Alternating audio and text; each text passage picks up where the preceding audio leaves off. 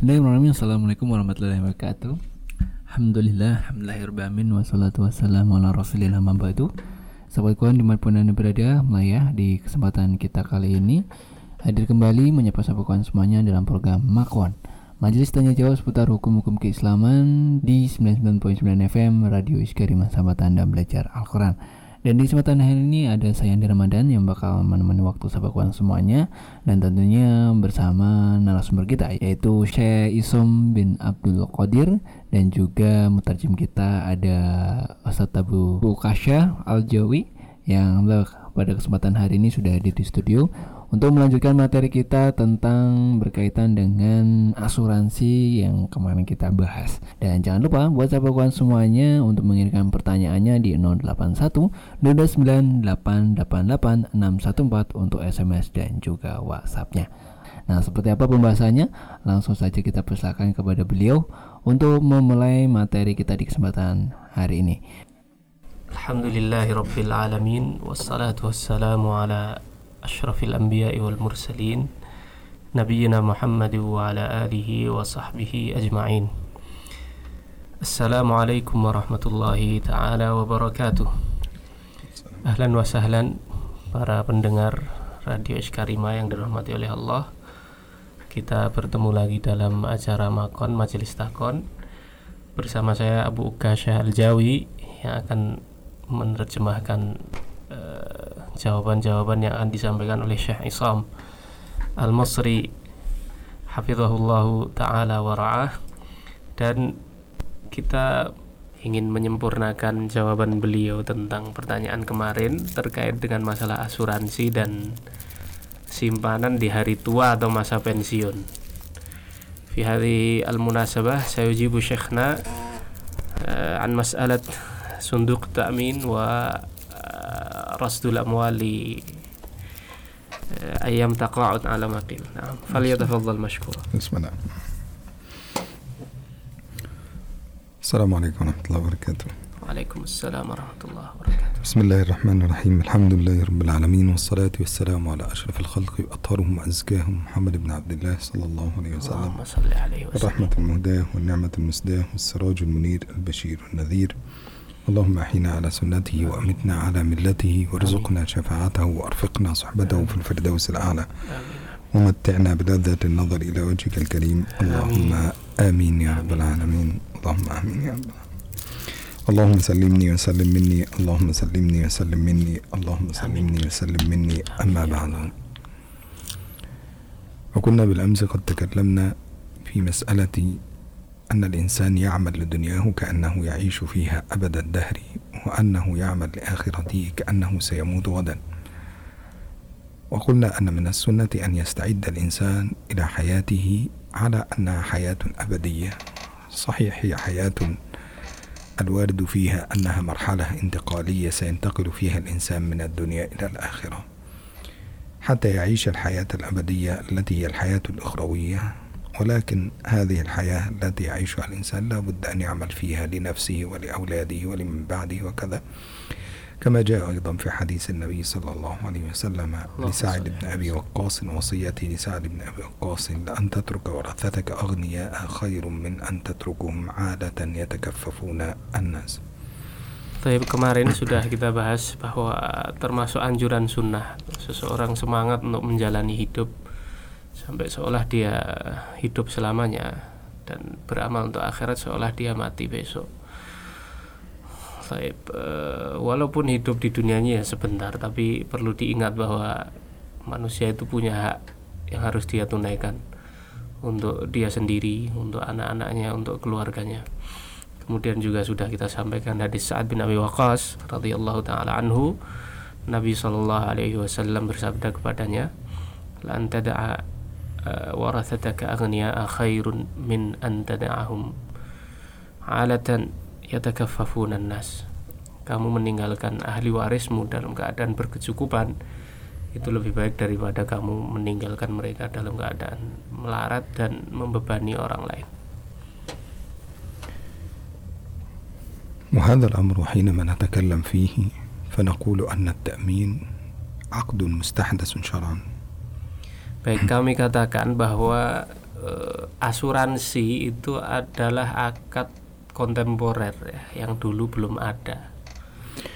وهذا العقد يدخل في قول الله سبحانه وتعالى يا أيها الذين آمنوا أوفوا بالعقود Akad ini berarti dia termasuk dalam keumuman firman Allah ya ayyuhalladzina amanu aufu bil uqud wahai orang-orang yang beriman tepatilah akad-akad. وهذا العقد عند الفقهاء دائما ما يسمونه في فقه النوازل هكذا Para fuqaha menyebut akad baru seperti ini dalam apa yang mereka istilahkan sebagai fikih nawazil. Fikih nawazil itu fikih kasuistik ya, hal-hal yang dim- dinamis baru yang membutuhkan ijtihad baru yang zaman dulu tidak ada. ولذلك أي نازلة تنزل بالناس لا بد فيها من عدة أشياء Oleh karena itu setiap ada perkara atau kasus baru, maka ada beberapa hal yang harus dipertimbangkan. أول شيء في هذا هو التأكد من وقوع هذه النازلة Yang pertama pastikan bahwa kasus itu benar-benar terjadi. ولا بد أن أتأكد من وقوعها لا يمكن أن أقول مثلا أن هذه النازلة يمكن أن تحدث بعد عشر سنوات لا Hmm. الحكم لا يمكن أن يحسب بهذه الطريقة Tapi jadi nggak boleh ya panjenengan semua nanti menanyakan sesuatu yang kalau terjadi bagaimana kira-kira 10 tahun lagi nggak nggak boleh yang seperti itu. ولذلك الفقهاء مثلا في مسألة مثل مسألة الكفد مثلا لم يبحثوا؟ الكفد كفد إيه؟ مثلا لم يبحثوا فيها إلا بعد وجود الكفد والتأكد من وقوعه وإصابة الناس به وخطورته ومدى انتقاله Tapi masa misalnya begini ya para fuqaha sekarang membahas masalah COVID itu kapan? Ya setelah dia terjadi, setelah memang benar-benar fakta real di lapangan ada memakan korban, bukan sebelum COVID itu terjadi dibahas dulu nggak nggak begitu. كذلك أيضا من الأشياء التي على الإنسان أن يفعلها في النازلة عدم التسرع في إصدار الحكم على النازلة Hmm, nah, nah. yang kedua yang juga penting tentang perkara yang kasuistik ini adalah tidak tergesa-gesa ya menyimpulkan hukum yang kemudian dia memaksakan orang lain untuk mengikutinya. مثالا مثلا السؤال الذي يرد إليك مباشرة ما حكم البنك أو التعامل مع البنك فأنت تقول التعامل مع البنك حرام Baik, contoh gampangnya ya yang paling dekat. Ada yang nanya ke jenengan semua, apa hukumnya berinteraksi dengan bank? Terus jenengan semua tiba-tiba enak saja menjawab haram, nggak boleh. أو تقول حلالا مباشرة Atau sebaliknya ya, bilang halal langsung.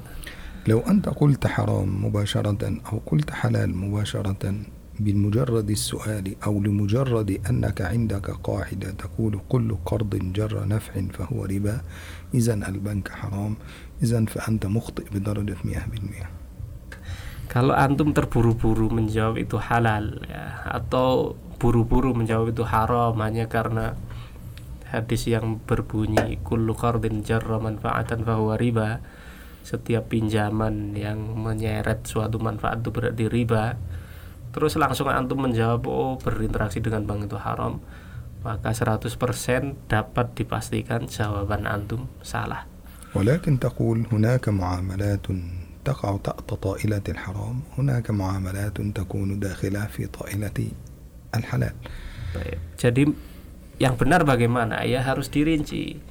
Ada interaksi-interaksi yang mungkin masuk dalam kategori haram, ada interaksi akad-akad tertentu yang mungkin masuk dalam kategori halal. كمثال آخر مثلا لو نحن مثلا تكلمنا في بيع المعاطاة Mu'ata Hada inda imam syafi'i La yajuz Contoh yang lain itu jual beli mu'atoh para pendengar semuanya. Jual beli mu'atoh itu jual beli bidun ijab wa qabul Syekh. Nah, jadi jual beli tanpa ada sigoh serah terima. Ya, antum masuk mall langsung main comot-comot nggak ada ijab kabul langsung bayar. Nah ini ini jual beli mu'atoh. Ini menurut Imam Syafi'i nggak boleh yang seperti ini. طيب حينما في البداية كان يمكن أن نقول أن بيع المعاطاة لا يجوز لأن عدد الناس الذين يشترون ويذهبون للبيع والشراء قليل فيمكن أن نقول لابد أن يقول بعتك هذا واشتريت منك هذا Taib. Jadi mungkin ya kalau zaman dulu itu atau saya mungkin mengatakan bahwa jual beli mu'attah ini eh, haram karena mungkin jumlah orang yang melakukan transaksi jual beli itu sedikit tidak banyak sehingga dalam kondisi seperti ini bisa saja kita katakan jual belimu baru sah kalau ada akad sigoh sigoh ya saya menjual dan kamu membeli فأنت مثلا لو أنت في السوق الآن وتريد أن تشتري فلا بد أن تقف عند هذا البائع تقول له أريد أن أشتري منك كيلو من الطماطم وهو يقول بعتك كيلو الطماطم بعشرة تخيل هذا الأمر في مشقة أم ليس في مشقة Iya, iya. Jadi Bapak Ibu pe- pendengar semuanya sebagai contoh ya kalau kita mau praktek jual beli mu'atah ini Anda kalau pergi ke pasar beli sekilo tomat itu kalau menurut fikih Syafi'i loh ya anda harus bilang ke pem- penjual, saya membeli kepadamu satu kilo tomat ini, kemudian dibalas oleh penjual, ku jual kepadamu satu kilo tomat ini dengan harga sekian. Jenengan atau anda semua bisa bayangkan betapa beratnya kalau yang seperti ini dipraktekkan di tengah masyarakat.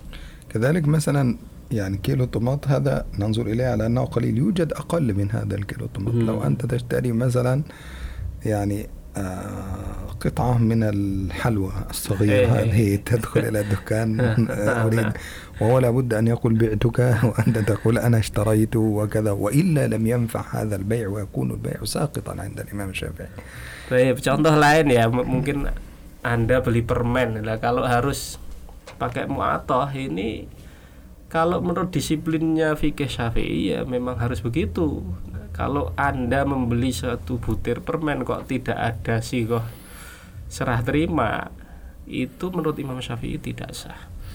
لأن الإمام الشافعي يشترط اللفظ الصريح في البيع والشراء وفي العقود كلها. حتى في عقد النكاح يشترط اللفظ الصريح أو ما يدل على هذا الأمر الصريح. كأن يقول مثلا في عقد النكاح أنكحتك أو زوجتك. آه، هذه الألفاظ الإيه؟ الصريحة. صريحة. لكن اللفظ الذي يدل على ممكن يكون مثلا يعني مثلا عند المالكية مثلا قد يقع النكاح بلفظ لقد وهبتك ابنتي. آه لفظ الهبة. لكن عند الإمام الشافعي لا يمكن أن يقع ذلك إلا أن يكون لفظا صريحا أو ما يدل على الصريح ولا يقع بالفعل فقط. لا لا بد من اللفظ. Karena dalam eh, menurut Imam Syafi'i semua akad termasuk jual beli ya, termasuk si nikah juga itu syarat sahnya harus menggunakan lafat yang sharih. Kalau jual beli ya jual beli, kalau nikah ya berarti angkah tuka wa tuka ya. Misalnya kita pakai pendapatnya Imam Malik menggunakan kata wahab tuka nafsi ma- misalnya. Ini menurut Imam Syafi'i itu tidak tidak sah. إذا حينما نرجع إلى مسألة البنك التي كنا نتكلم فيها لأنها عقد جديد ومستحدث ولم يعرف على عهد النبي صلى الله عليه وسلم. اللهم كيف نقول ذلك؟ نبدأ نسأل أهل الإيه؟ عندنا أشياء ثابتة لابد أن نضعها أولا الأول أن نسأل أهل التخصص وهم أهل علم التجارة بزنس كيف تتعاملون بهذه الطريقة لأن هنا أصبح مشقة العالم كله الآن يتعامل بالبنوك. فمثلا الآن في إندونيسيا هل أنت مثلا الراتب تأخذه هكذا أو يدخل على الفيزا كارت هذا؟ خلاص كله على الفيزا كارت صحيح أم لا؟ صح طيب يعني أنت تتعامل مع الاي تي ام الآن. صحيح, صحيح. لو كل إندونيسيا لو قلنا أن عدد إندونيسيا مثلا 267 مليون يعمل منهم 200 مليون 200 مليون لو وقفوا على مكتب الموظف كل منهم يريد الراتب خلاص ستكون مشقة كبيرة إذا بالتالي الأمر ينتقل هنا فهنا قال العلماء ننظر في المشقة أولا ثم بعد ذلك ننظر هل هو يتعامل بالربا أم لم يتعامل بالربا طيب. وهل Eh, jadi kembali ke masalah bank yang sedang kita bahas ya. Jadi untuk membahas apakah ini halal atau haram, yang pertama yang harus kita lakukan adalah menanyakan tentang fakta real tentang perbankan itu kepada ahlinya. siapa ahlinya? Dalam hari ini adalah para tujar para bisnismen. Sekarang kalau di Indonesia ini antum gebiah ya bahwa bank bermuamalah dengan bank itu haram. Sekarang yang gunakan ATM narik gaji lewat rekening itu berapa juta orang mungkin sampai 200 juta kalau antum larang ini betapa beratnya ya oleh karena itu setelah memastikan itu ulama mengatakan yang per, yang selanjutnya yang harus pertimbangkan sejauh mana masyakoh yang atau beban berat ya yang akan diderita oleh masyarakat Islam tentunya tentang masalah tersebut.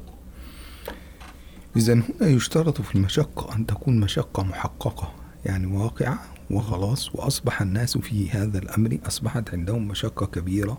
لو كل واحد سيأخذ الراتب من الموظف يعني مثلا أنت لو لو مثلا هنا في المعهد الذي نعيش فيه مثلا عندنا ألف موظف مثلا أو ألف واحد يحتاجون إلى الراتب ها والألف واحد يقفون طابور حتى يأخذوا من موظف الخزينة. ما رأيك في هذا؟ سيكون مشقة. Baik, jadi masyakoh ini juga bukan sembarang sama masyakoh ya para pendengar. Yang dimuliakan oleh Allah. Jadi masyakoh itu harus masyakoh yang muhakkokoh. Muhakkokoh itu memang pasti memberatkan. Kita kasih contoh misalnya di Ma'had Iskarima ini pegawainya ada seribu orang dan semuanya harus ngambil gaji antri ke kantor bank misalnya. Itu bisa dibayangkan kira-kira menurut antum seperti apa berat dan susahnya.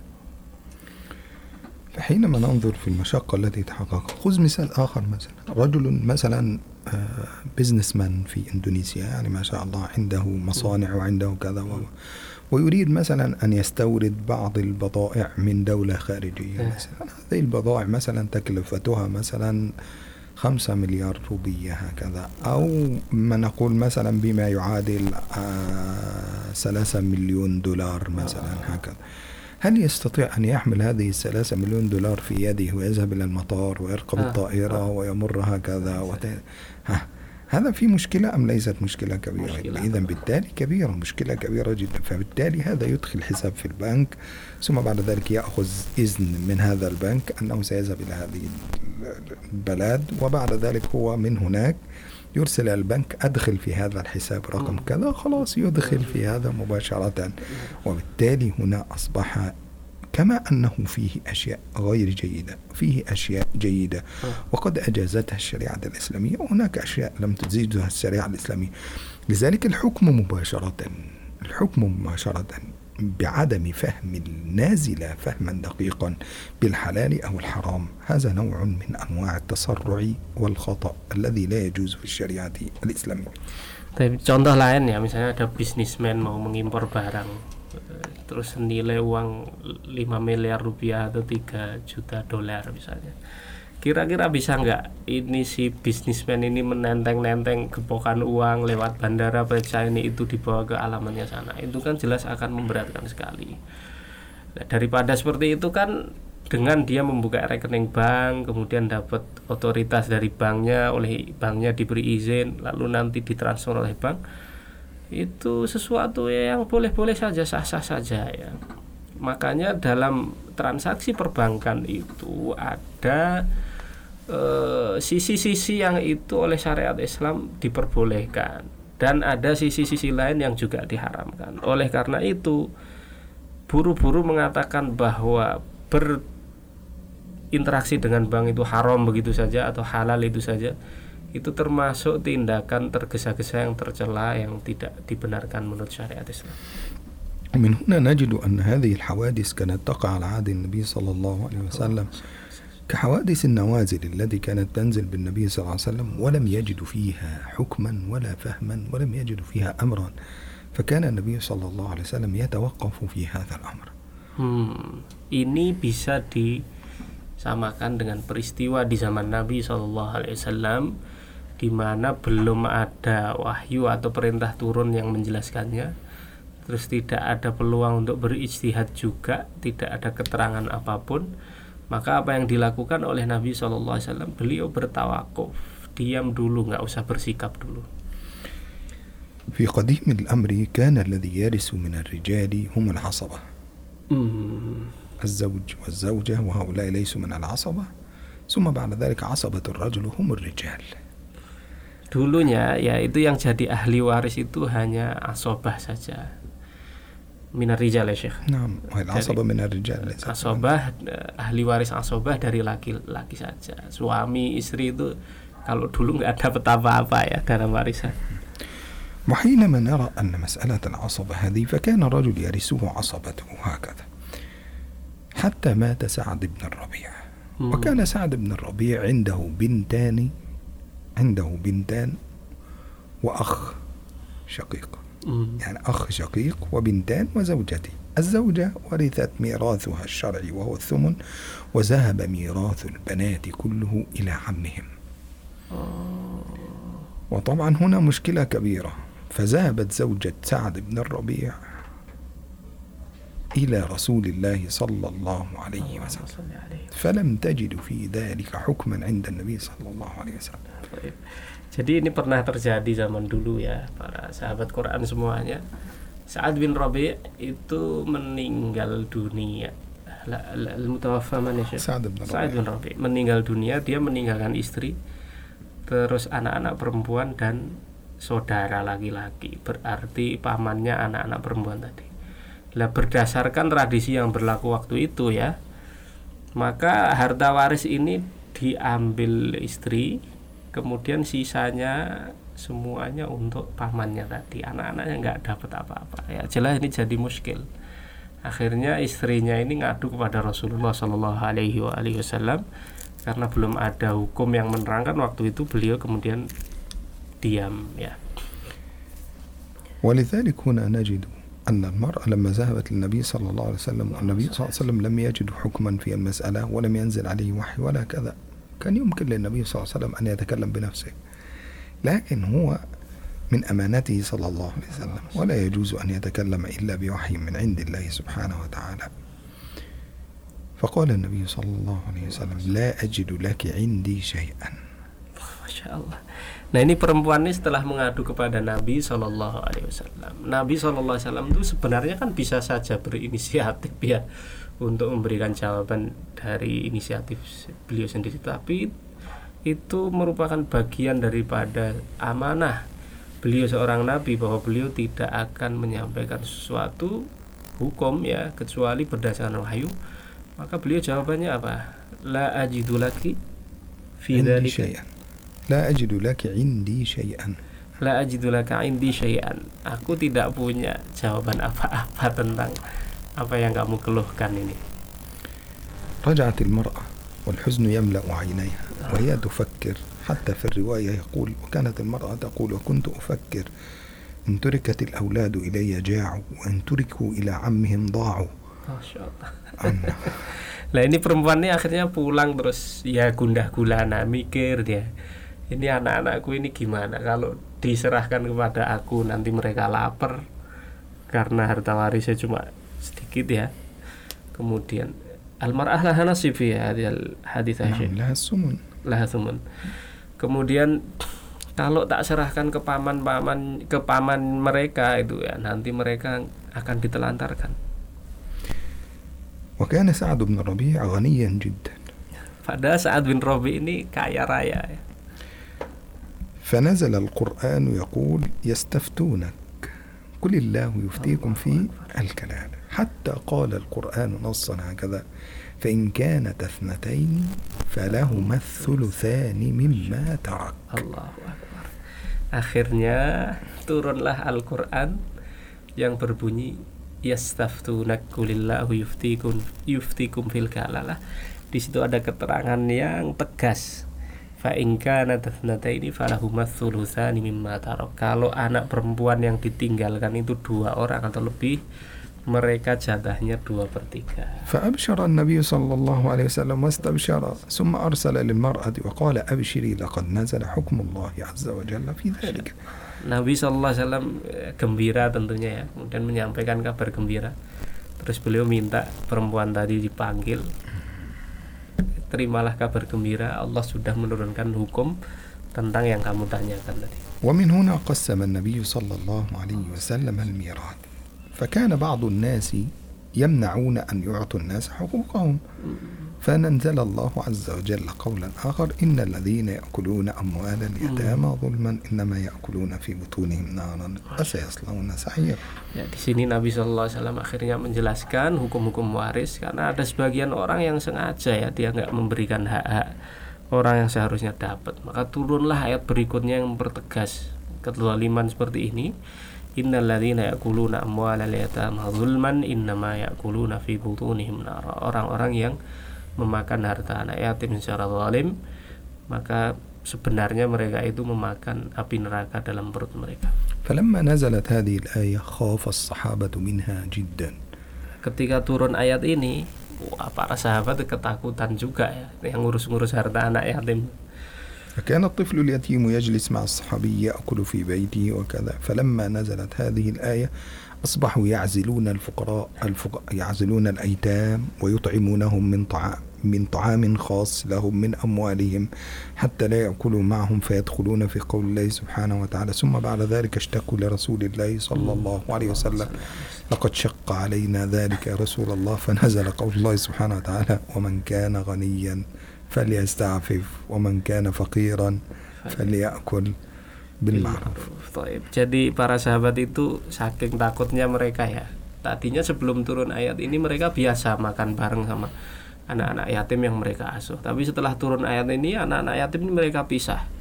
Hartanya mereka pisah, dikasih makan tersendiri karena mereka takut jangan sampai termakan.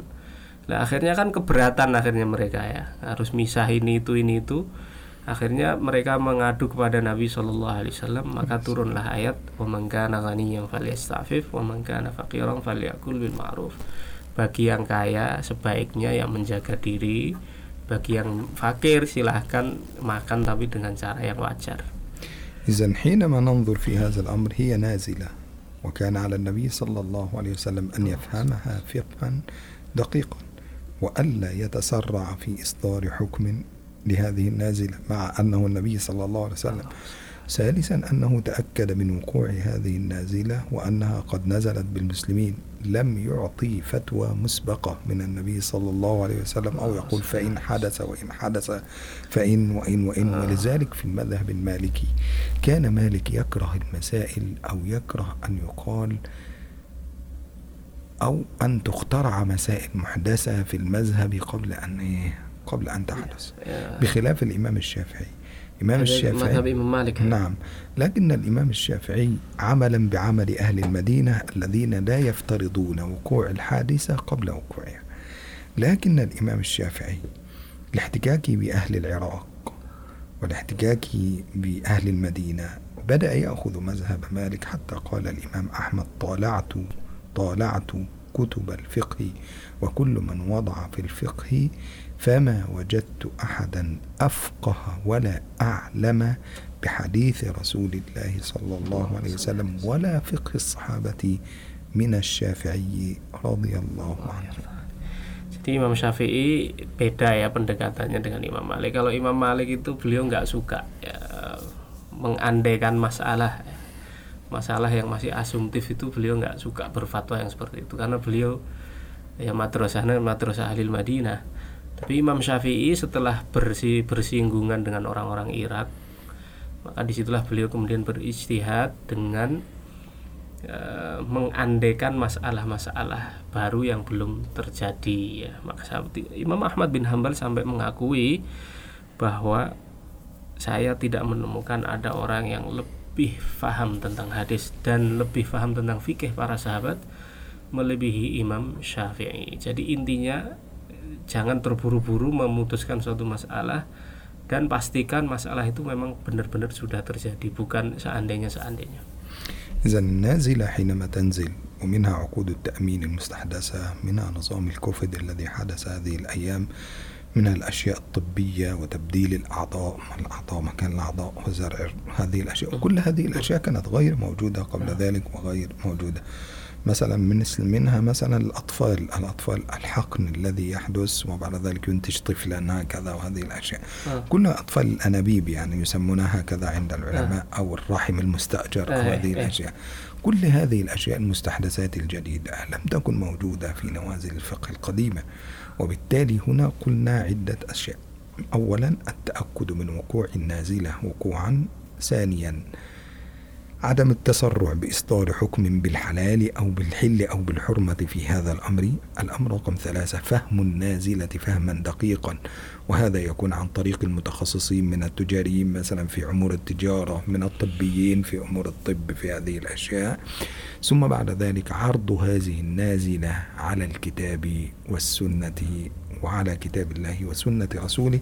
فإن وجد فيها حكما في كتاب الله وسنة رسوله نأخذ به مباشرة وإن لم يوجد فيها نص من كتاب أو سنة نرجع فيها إلى أقوال الصحابة فإن لم نجد رجعنا لأقوال الفقهاء فإن لم نجد رجعنا إلى أقوال المجامع الفقهية الحديثة حيث نستطيع أن نأتي بذلك. وبهذا نكون وقفنا على الأسباب التي يمكن أن نتخذها كوسيلة للحكم على مسألة مثل التي معنا. إن قدر لنا في الوقت يعني زيادة نشرح المسألة وإن لم يقدر يكون غدا إن شاء الله طيب Jadi itu ya para pendengar sahabat Quran yang dirahmati oleh Allah. Jadi kalau ada masalah baru seperti masalah transpalasi apa pencangkokan organ tubuh itu kan zaman Nabi nggak ada, terus bayi tabung itu nggak ada. Ini masalah-masalah baru yang pertama pastikan itu benar-benar terjadi. Yang kedua tidak tasarruk tergesa-gesa mengatakan ini halal atau haram. Yang ketiga bertanya kepada ahlul khibrah orang yang faham tentang masalah tersebut. Ini tuh sebenarnya fakta realnya itu seperti apa? Jadi sudah punya gambaran masalah ya bahwa ini tuh faktanya seperti ini. Deskripsinya itu jelas ya. Tidak salah me, apa namanya mendiagnosa suatu masalah. Kalau salah nanti juga salah menghukumnya. Yang keempat baru kita cari nasnya dari Al-Quran maupun As-Sunnah. Kalau ada langsung kita ambil hukum itu langsung. Kalau tidak ada kita cari di fatwa para sahabat radhiyallahu anhum. Kalau tidak ada kita cari di fatwa para fuqaha generasi setelahnya kalau tidak ada kita merujuk kepada lembaga-lembaga fikih kontemporer ya yang terpercaya ya. Yang di situ ada majamik majamik fikih baru setelah itu kita bisa memandang suatu masalah kasuistik ini secara jernih dan secara jelas. E, karena keterbatasan waktu insya Allah e, inti masalah tentang masalah asuransi ini akan kita bahas pada pertemuan yang berikutnya wallahu taala alam. Kalau ada benarnya itu dari Allah Subhanahu wa taala. Kalau ada salahnya itu dari diri kami sendiri dan dari setan Allah dan rasulnya terlepas dari kesalahan tersebut. Subhanaka Allahumma bihamdika asyhadu an la ilaha illa anta. Astaghfiruka wa atubu ilaik. Wa akhiru da'wana anil hamdulillahi rabbil alamin. Wa sallallahu ala nabiyyina Muhammad wa ala alihi wa sahbihi ajma'in. Wassalamu alaikum warahmatullahi wabarakatuh Jazakallah khair.